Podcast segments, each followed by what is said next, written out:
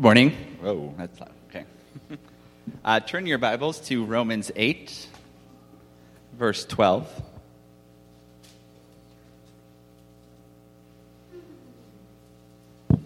We're going to be reading verses 12 through 25.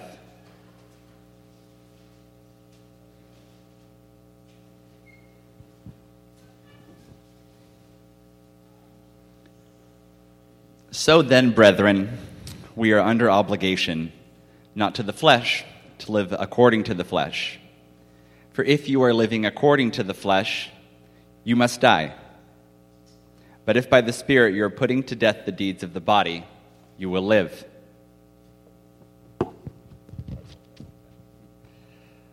For all who are being led by the Spirit of God, these are sons of God. For you have not received a spirit of slavery embarrassing say. Uh, leading to fear again, but you have received a spirit of adoption, as sons by which we cry out, Abba, Father. The Spirit Himself testifies with their spirit that we are children of God. And if by children, heirs also, heirs of God, and fellow heirs with Christ, if indeed we suffer with Him, so that we may also be glorified with Him. For I consider that the sufferings of this present time are not worthy to be compared with the glory that is to be revealed to us. For the anxious longing of the creation waits eagerly for the revealing of the sons of God. For the creation was subjected to futility, not willingly, but because of him who subjected it, in hope that the creation itself also will be set free from its slavery to corruption into the freedom of the glory of the children of God. For we know that the whole creation groans and suffers the pains of childbirth together until now. And not only this, but also we ourselves, having the first fruits of the Spirit, even we ourselves groan within ourselves, waiting eagerly for our adoption as sons, the redemption of our body. For in hope we have been saved. But hope that is seen is not hope. For who hopes for what he already sees?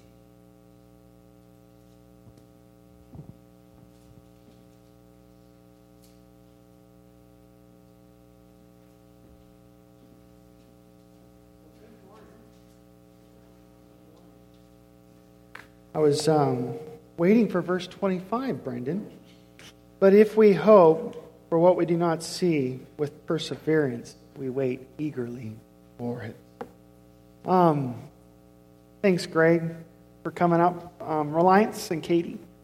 Thanks, Katie, for letting me uh, borrow your husband uh, every Thursday night for several hours as you uh, kept the children faithfully well. Um, I don't know how you did it, quiet in the house, and so that we could talk about what worship is and if this would be a good fit. Thank you um, for making that time. Um, and uh, thanks for being willing to come up and get to know us, Reliance. They came up to meet you.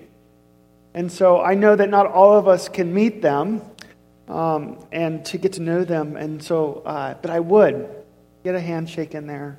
Um, tell them uh, how wonderful Reliance is and, uh, and, and, all of that. Um, but thank you for, for taking time and coming up here. And we are prayerful for you guys as you well. You're praying for us as a church. And so. Yeah, we have a, an important passage before us. Um, I pray that you would pray with me and that uh, God would open our minds and hearts to understand it and to delight in it. Pray with me. Lord, I know that the present time has many troubles.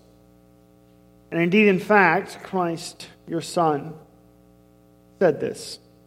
The last days there be wars and rumors of wars, famines, earthquakes Lawlessness would increase, the heart of men would grow cold. And Lord, we recognize that uh, even in all the prosperity that our country enjoys, we are far from you. And Lord, we pray that uh, as Christians who are of another kingdom, who hope for another kingdom, Christ's kingdom, give us wisdom as we walk in these days Lord, you have called us to be a light to the world, edify one another in Christ. And so there is a perception that we ought to have when it comes to the troubles around us. And so often we left these things unaddressed. So often we have left these un, um, uninformed by your word in Scripture to teach us how to endure suffering in our present time. And so, Lord, as Paul labors on to bring these words to us, to encourage us, to remind us of how you use suffering in the midst of this season, Lord, I pray that through your word, by your Spirit, we would delight in these things. In Jesus' name, amen. Yeah, it was just a, a couple weeks ago. Man, I really enjoyed celebrating, especially after last year, not being able to enjoy celebrating Resurrection Sunday with you. I would say, as the day was concluding, I mean, after the service, worshiping with you was such a delight. Afterwards, Adam and Kim invited us over to their house, and we had dinner with the Buells as well. And as I went home that evening, it was just sweet. It was, the, it was just wonderful. As I was Going into the house, I told Beth, hey, I'm going to call my mom and dad and wish them happy Resurrection Day. So I got on the phone, and kids went off to do their evening chores. And uh, all of a sudden, about 10 minutes into my conversation with my parents, I heard this cry from the other side of the house, which, if you live in a house full of eight children, cries are normal. And as I heard one of the children crying, I found myself thinking to myself, well, Beth will take care of it, and uh, this is just part of our life. And so I continued with my parents' conversation and, and talking to them about Easter. Eventually, however, Miley comes across the house and she says, Dad, it's an emergency. Mom needs you. I said, Love you, Mom and Dad. We'll talk to you soon. Only to come into the other side of the house and see that one of our children, Kawan, on the floor crying. And she had been sweeping, and the bench our dining bench had fallen over, hit her toe, and smashed it pretty darn good. And so, as we looked at it, we had to, to reach out the most gifted, most professional nurse in the Tri Cities to help us to make a decision on what we needed to do. And so we call Kim. Kim, can you look at this? Give us your wisdom. And through FaceTime, she was able to stitch it back. No, she. it's amazing technology she recommended that we go in to urgent care. And uh, apparently, Easter evening, Sunday night, urgent care doesn't want to see you. Um, and so we're making our way from urgent care to urgent care, and we eventually we're going to have to go to the emergency room. And I can hear Kawan on the back, in the background. She's talking to herself, and she's terrified about stitches. Any child would, any adult would, right? And I could hear her say some things. Today was such a great day. Why did it have to end so horribly? And uh, eventually, at one point, she asked a question that the philosophers have asked. You yourself have asked it. God is good. If God is all powerful, Dad, why didn't he stop the bench? I don't know about you. It's not just the child who asks this question. You've asked it, you'll ask it. Some of you, your life has started not sweet like our Resurrection Sunday, but it started bitter. In fact, the trust that a child should have with a parent had been incredibly violated in the very beginnings of your life, that life didn't really get going. And as a result of that, you have asked the question God, if you are all sovereign, all powerful, why did you allow my life to be filled with so much bitterness? Many of you have enjoyed the, the opportunity to be raised up in Christian families. Yet you would acknowledge that life was sweet, but now as you've grown to adulthood, it's become bitter. For some of you, the sweetness of life is now behind you in its history, as you recognize that the days ahead are hard. It's not just children that ask this question, isn't it? I ask it, you ask it. Is a week, this week, it was 10 years ago that 20,000 people were perished as a result of a tsunami hitting the Japan borders coastline. It's not just the child that asks it, it's not just the adult that, that asks it, it's the nations ask it. It's not just a bench, it could be a tidal wave. God is sovereign. If He's good, why doesn't He stop it? My question to you, as Paul is addressing this, is often when it comes to the topic of suffering, suffering, we become careless and we come up with a response like we just have to trust in God when it comes to suffering. The question I have for you is, is that if that was the truth, and the scriptures did say, when it comes to suffering, just trust in God, would that be enough? But the scriptures and God being gracious has given us indeed more than just trust in God.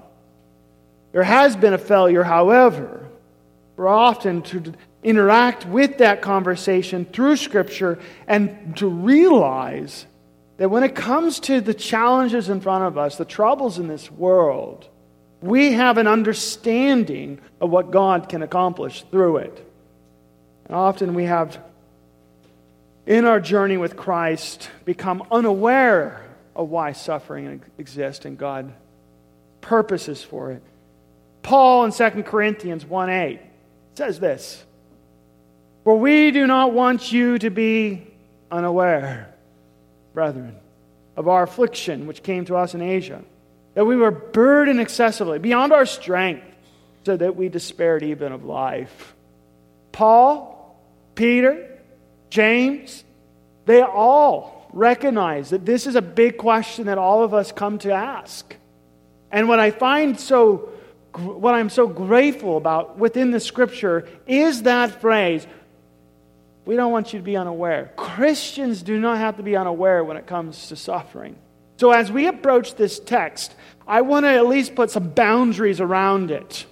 When it comes to the topic of suffering, Dad, why does God let the bench fall on my toe? Or a tsunami hit the coastlands of Japan? Christians are not left, well, we just need to trust in God, but we do need to recognize that God accomplishes something through it. And the perspective that Christian have, Christians have when it comes to suffering is going to be so unsatisfying to the world around us. Paul's answer about suffering is for the Christian. And it makes sense in the Christian mind. And I hope that you come to appreciate it. And so, with that said, I want to put boundaries in this context. I'm, if you think that I'm going to try to accomplish a theology of suffering today, I'm going to leave you unsatisfied. Really, we're only going to study a part of it. And I want to stay within the boundaries of which Paul is, is illustrating these things to us in this text. So, as I walk through this conversation, I want to keep it in Paul's Paul's context. But I do want to say, as a father, as a mother, as a husband, as a spouse, as a co worker, that you and I would be all equipped to answer that question. Where it's not just the child, it's not just the parent, it's not the employer. The nations ask this question. And Christians should be of one voice to be able to respond to this. And that we recognize this first reality. We live in the present time. And in the present time, point one, we have to wait for the hope set before us. Last week, I spent time trying to go through. I went through a significant portion of time as Paul labors on to just to show us that salvation is not merely being saved from the wrath of God. While that is true, he goes on to labor that in that moment when we become saved in Christ, God has, by His grace, empowered us where the Spirit of God dwells within us and allows us to transform the way that we live our lives, to be live lives that are holy, righteous, and good before Him. And in this text, He is not done in, in that regard, but He goes on to say, You are sons of God with an inheritance. And last week I tried, I spent a major portion of my time showing you through, through the scriptures that God has promised us something I argued that as we understand that the inheritance, often that idea of inheritance has not properly been defined, so we don't understand what has been promised to us. Now, I'm not going to go back through all of those promises that I read last week, but I think I can catch us up again by just reading three of them. What's promised for you? Micah 1 or 4, 1 through 4. And it will come about in the last days that the mountain of the house of the Lord will be established on the chief of the mountains, It will be raised above the hills, and the peoples will stream to it. Many nations will come and say, Come, and let us go up to the mountain of the Lord and to the house of the God of Jacob. There's this promise revealed within the Old Testament for those who are sons of God that God Himself will dwell on earth and the people will be able to go and approach Him. As we read last week, the nations will rest on His shoulders. His authority will teach us how to live in righteous ways. Let me continue. That He might teach us about His ways and that we may walk in His path. For from Zion will go forth the law, even the word of the Lord from Jerusalem. And he will judge between many peoples and render decisions for mighty, distant nations. And as a result of his righteous hand, they will hammer their swords into plowshares and their spears into pruning hooks. Nation will not lift up sword against nation, and never again, never again will they train for war. And each of them will sit under the vine and under the fig tree with no one to make them afraid, for the mouth of the Lord has spoken.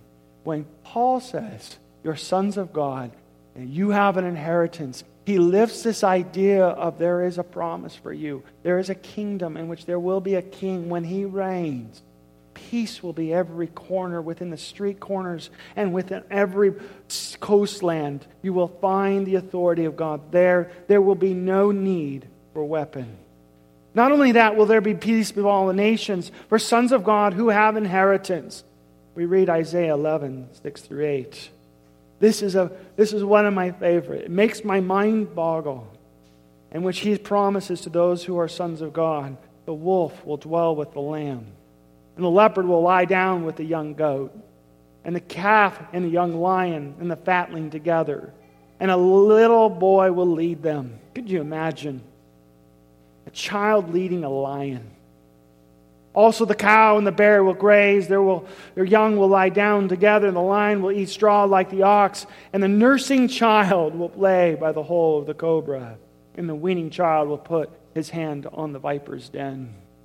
Not only will you have peace among the nations, not, will, not only will Christ's authority and righteousness and law be known throughout all the world, but there is a promise for those who are sons of God, the inheritance which is given to us of peace with creation itself.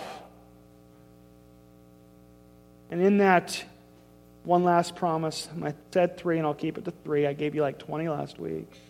Isaiah 25, 8 through 9. He will swallow up death for all time.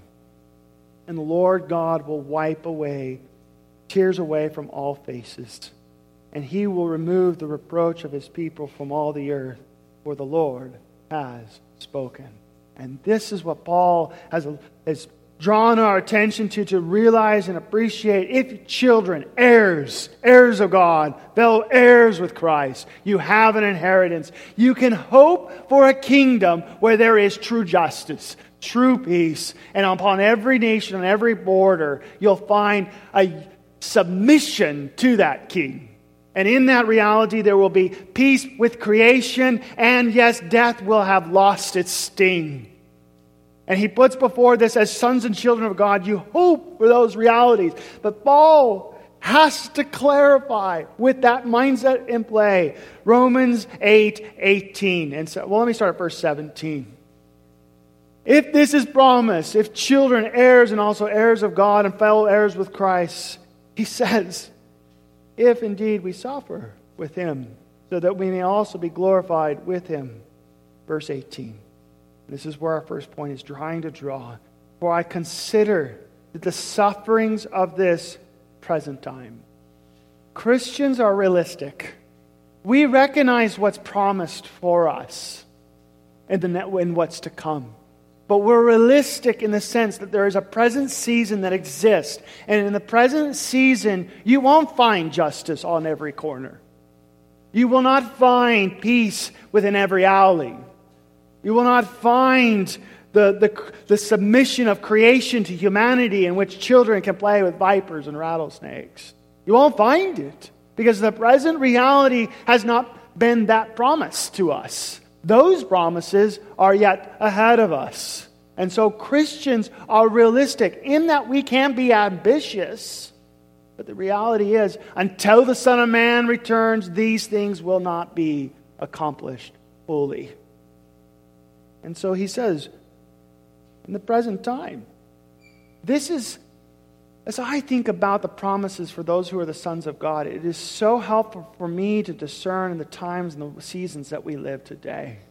It's so helpful for us to consider what Scripture might teach us on how to relate to the world in front of us. Because this is not true, is it not true, that our world desires justice, freedom from pain and suffering? Not, that isn't a desire for someone to satisfy all the conflict between one another. And yet the world and its billions of people is unable to provide one person to do such a thing. And yet, as Christians, we know that will not be accomplished until Christ returns. And so, Paul, not just with Paul, but Jesus Christ himself and Jude, reminds us of what we will experience in these days. Let me just remind you 2 Timothy 3 1 through 5. What can you expect in the present time?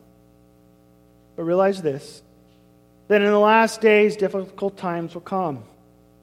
Men will be lovers of self and when he says men, if you have an ESV, it's people, right? It's mankind. For men will be lovers of self, lovers of money, boastful, arrogant, revilers, disobedient to children or parents, ungrateful, unholy, unloving, irreconcilable, malicious gossip, without self control, brutal, haters of good, treacherous, reckless conceited, lovers of pleasure. Man, isn't that not just what you see today? Lovers of pleasure rather than lovers of God. Holding to a form of godliness. So they'll, they'll hold it and in their, in their position of sin, use sin, uh, the godliness of God sinfully, holding to a form of godliness, although they have denied its power. Avoid, avoid such men, such people as these. In the last days, in these days, the promise that we have as children of God, heirs, is not now. Jude 17 through 19. I'll just pick three. But you, beloved, ought to remember the words that were spoken beforehand by the apostles, our Lord Jesus Christ. That they were saying to you, in the last time there will be mockers, followers following after their own ungodly lusts. These are the ones who cause division worldly minded, and devoid of the Spirit. So when Paul says, For I consider the, the suffering, sufferings at this present time, Christians have a realistic perspective for the world in which is in front of us. They may desire the godliness, justice that they know to be evident within them because God has made it evident within them, but they will not be able to accomplish it. Rather, at times, I find myself living in a society where Christians, Christians, who read their Bibles actually believe that the law, lawless are capable of becoming less lawless. No, the heart of the unredeemed, hear me, the heart of the unredeemed is bent towards lawlessness and pursues lawlessness. And only by the grace of God could God save such a heart as you who once went that direction. And as a result of this, the world moves towards lawlessness and thinks it's a good thing. And we know the power of sin is death, not life. As a result of this, everyone, even sons of God, where you have sin increased, so do you have what? Suffering and trouble. We haven't asked the question, though. Why does answer the question, why does God let it happen? Merely, we would come to understand this theological reality. It exists and it's not the freedom that we hope and desire is not yet. For I consider, but Paul says, that the sufferings of this present time, and notice what he does here, are not worthy to be compared, verse 18. For I consider that the sufferings of this present time are not worthy to be compared with the glory that is to be revealed to us. I had no idea. How do you compare Paul's going to say, the inheritance that's promised to you, how do you compare it with your present situation? Paul is so hopeful for what is to come. He says, just present season, don't even put it in the category of comparison. Like, you know, I grew up in the Michael Jordan era. And when Kobe Bryant came up, that was the conversation. Can you compare him with Michael Jordan? Now it's LeBron. Can you compare him with Michael Jordan? Now that's sports. But when it comes to the two worlds, the present world and the world to come, Paul says this is not even in the same ballpark. It's not even in the same category. And he says, I can't even put it in the position so that you can compare it because this is so wonderful to hope in what is to come. But the present reality is this it suffers. And not only this, Paul says, but creation itself. And by the means of the illustration of creation, he helps the Christian realize how we ought to relate to suffering in light to what to come. In which he writes, point two, in the present time, not only do we wait eagerly, creation itself has to wait. Look what he says in verse 19 and 20.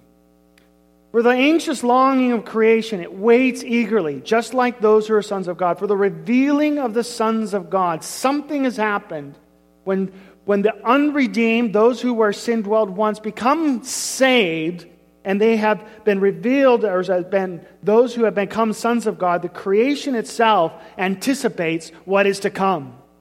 Look at verse 14. For the creation was subjected to fertility. Another way you could say this is worthlessness. Not willingly, but because of him who subjected it in hope. Now, what's going on here? And we have to go all the way back to Genesis chapter 3, 1 through 3 in that when God created the heavens and the earth, who did God put in charge? Who did He give authority over the earth? Do you remember? Man. But yet, what happened in Genesis chapter 3? What did the man do? We recognize that creation itself was to submit to the authority of man.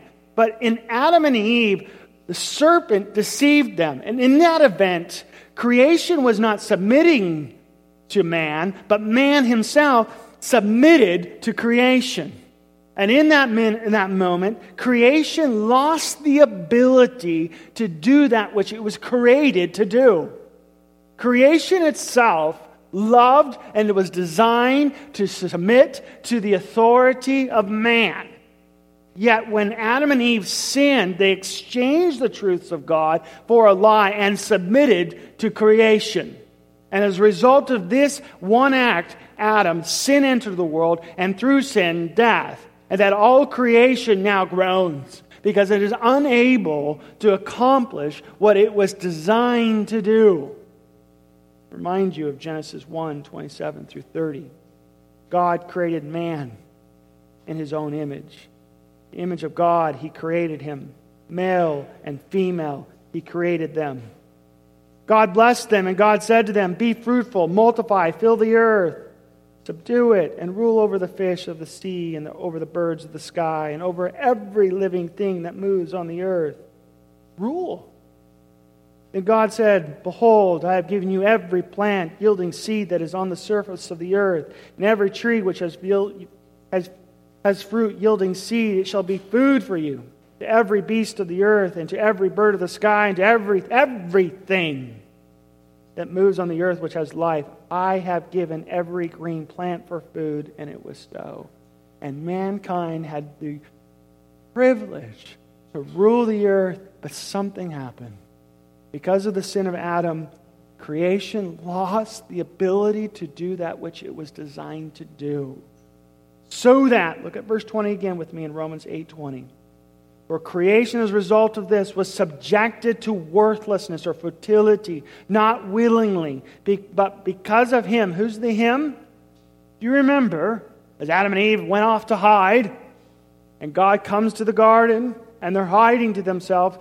What he said to them as a result of the consequence of their sin, he said to Adam, The ground is cursed because of you.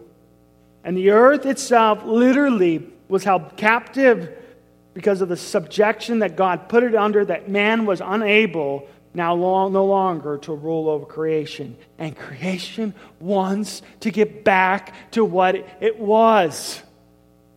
Look at this. For anxious longings of creation wait eagerly for the revealing of the sons of God. For the creation was subjected to fertility, not willingly, but because of him who subjected it in hope. Verse 21 that the creation itself will be set free from its slavery. So the earth right now is not free. It's enslaved to corruption and to the freedom of the glory of the children of God. Verse 22 For we know that the whole creation groans and suffers, and the pains of childbirth together until now, up to Christ. Creation was, was left in its bondage, and as we watch the ministry of Christ, we almost see creation be set free. When, when, when God incarnated himself in Christ among humanity, you, do you remember the amazing moments in Christ's life when he went out among creation? Remember when they were on the boat? The waves were going back and forth, and the disciples recognizing the groaning within the world or within the sea, and they say, Teacher, get up, for we're going to die. And Jesus gets up, not afraid, and he looks at the waves and he says, What? Peace be still. And creation submitted instantly to his authority, delighting purposely and fulfilling its design. Remember the winds, he would call them, Peace be still, and they would stop. Even food itself, he could multiply. And there was a unity that we see in Christ of what it was supposed to go, was supposed to be, and what it will be like in the kingdom. And the disciples marveled at that. But Paul has to remind us that is not the present time. But in fact, creation itself rebels every day in this slavery, which then means that Christians are realistic. Why does a bee sting you? Sat on Adam's porch the other night. Why does a mosquito bite you? Why does uh, a dog nip at a child? It's not because there's peace on earth with creation. Remember being a child, we would log. We had a farmhouse.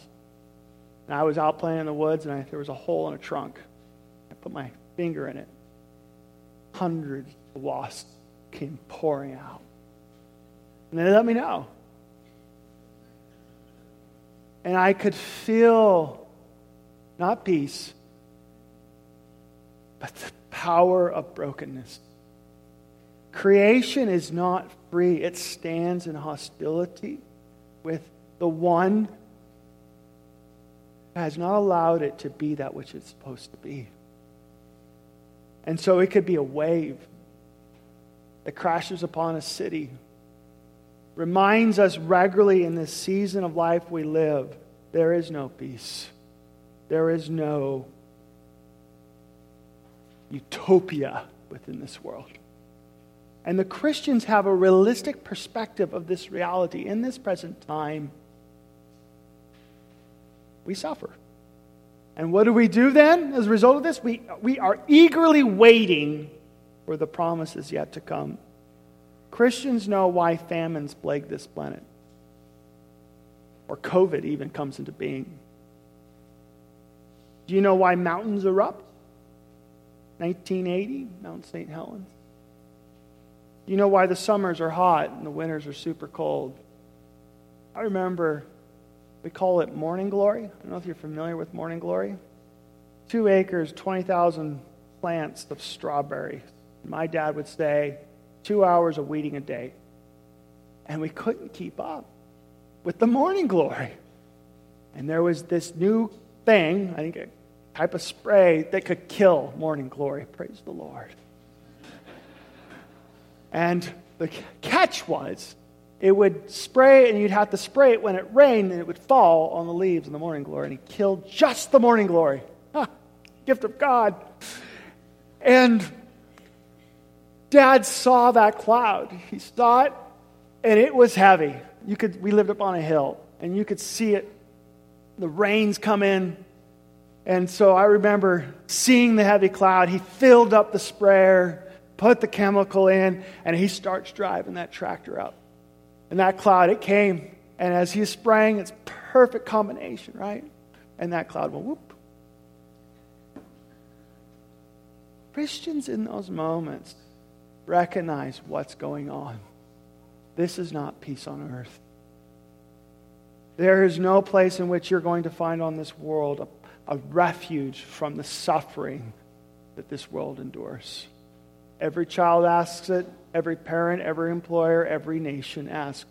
And the reality is, is that Christians recognize why there's not justice in the world, while the world itself stands in hostility towards humanity. And my concern is, is that are we equipped to say, as I was a coworker working with a man, Jacob, my cousin went swimming. She's 16. There's a weird bacteria in the, in the lake. Nobody else got sick. She got sick and she died. Why? Christians know the answer. The present time that we live is trouble. And some of us have sweet lives, just like resurrection morning, and it can come so quickly and bitterness sweep over your household. What will you say? Christians have a response to the world in front of them. And we can go out into the world and we can say, We know. Verse 22. We know that the whole creation groans and suffers the pain of childbirth together until now. Verse 23, and this is point three. We know we are eagerly waiting. And not only this, but also we ourselves, we have tasted what is to come in the Spirit within us. And having the first fruits of the Spirit, even we also groan. We groan within ourselves. We are waiting eagerly for our adoptions as sons, the redemption of our body. And for in hope, look at how many times he layers this. In hope, we have been saved. This is true, but in hope that is seen is not hope. We don't see it yet. The place that we can see it is in the scriptures. What I find is so helpful for the Christian who endures suffering. Many of you know Gary. I hope this is fine. Gary and Norma. I sit down with a 90 year old man who suffers. The world who has no Christ at 90 years old, the world has said, You're done. Nothing can be accomplished for you good. Even provided ways of escape Yet in Christ, 90 year old men can say, in the present time, in my suffering, I hope for what's to come. And he encourages me as I sat with him on last Thursday and asks me to remind you of these things. You're 30, you suffer indeed. The present time is filled with it. But don't think that at 90 it just escapes, it actually gets harder. So, what will gird your mind and heart? Or in hope. So, what's the hope? That the present time is not the end. For in hope you have been promised as sons of God, children of God, of a kingdom where there is no sickness, there is no disease, there is peace on every corner, there is no ocean wave that will come upon the coastal lands and wipe your children from it. There's a kingdom to come in which you can hope that the, the bumblebee can land on your finger and not sting you. You can put your finger in the hornet's nest and it will be gracious to you. There's a kingdom to come in which children will lead lions. So, in hope with that reality, what do we have to offer the world? Not this kingdom. No way. As Christians, we say, You want justice? in the next one. You want hope? It's in the next one. Now, please don't take my words to say that we don't have the pursuit of justice now. No, that's not what I'm saying. I am saying that justice will not ever be satisfying to you in this one. It's the next one. And if you want to find justice in any land across this nation, it should be in the church who knows of this justice to come. We're in hope. There's reality. So, in your suffering, how does a Christian hope? He feels his understanding of what has been promised to him. That in the moment when he suffers, cancer pops up, a beast stings him, a dog nips at him. That the promises of what to come deepen, deepen the reality of what's ahead for them. What does suffering do for the Christian? It makes you long for the hope to come and not hope in the present.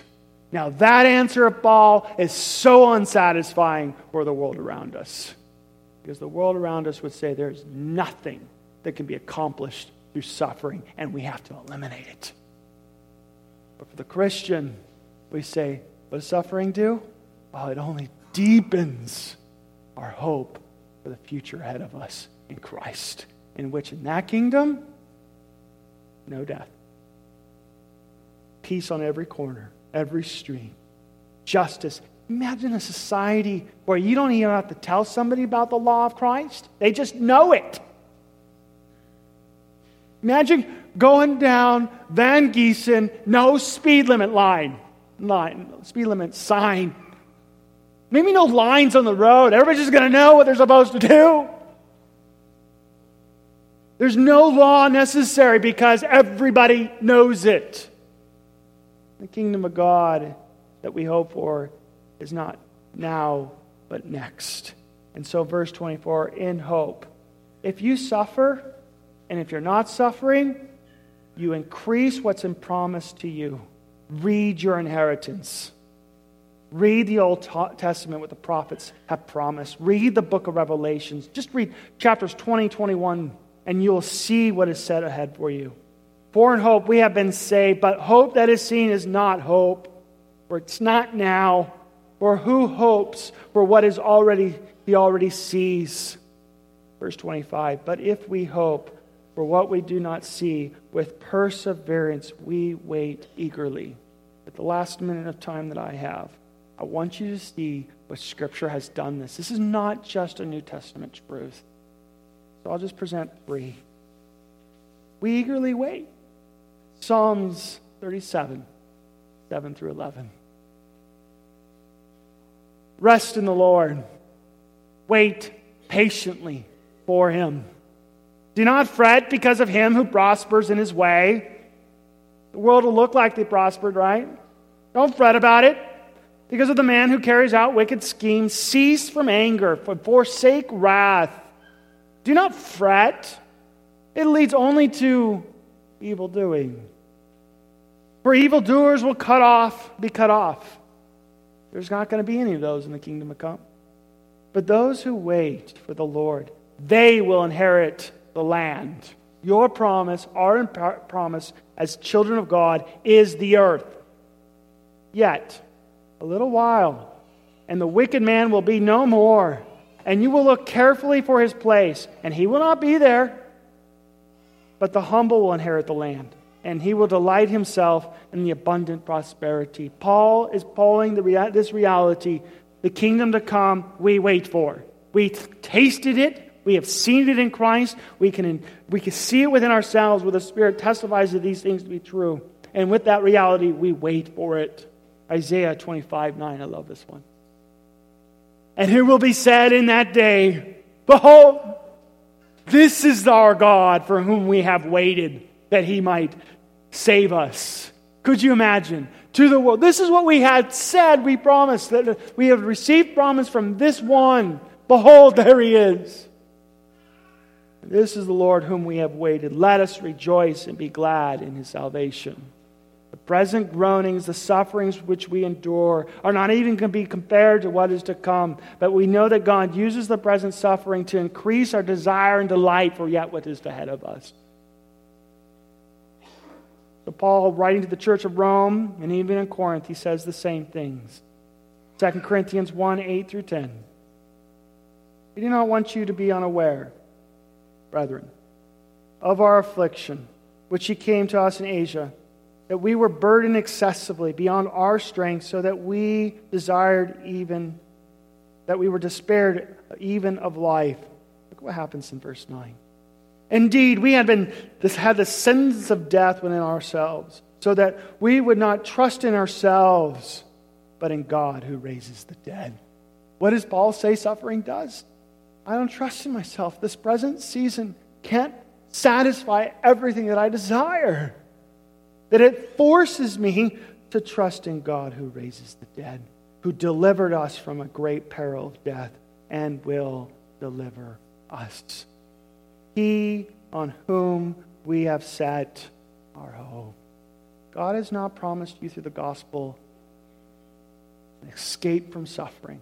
In fact, if we know who Christ is, he uses the present time in this season to accomplish much through suffering. And the cross becomes a reminder of this reality that when we suffer, when life goes from sweet to bitter, the saints declare with praise with their lips, God is good. And He has promised me a kingdom in the future where this will not take place. And it is not even compared to the sufferings that I experience now. And so, as a pastor who understands that many, even in this room, suffer with the present days, God will satisfy your deepest desires in the kingdom to come. Let Him. It's easy for me to say it now, enrich your minds in the promises that have been given to you. That in the hour of tribulation, whether it be a bee sting, sickness, opposition from the world, that your hope is not in the present, but in the future. For that is the only thing that will keep you singing through sweet and bitterness. I conclude my time with this. Grandpa Morris, he died early. I've talked to you about Grandpa Martin. I've had great men in my life. Grandpa Morris died early. Spoke about him with my dad a little bit yesterday. But as he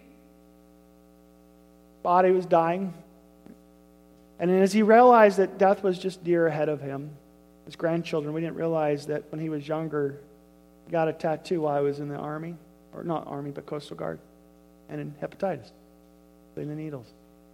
Took his life prematurely. Sad.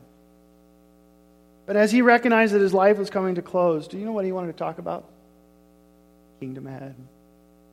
The world around us would say, I'm so angry at God shake their fists at him.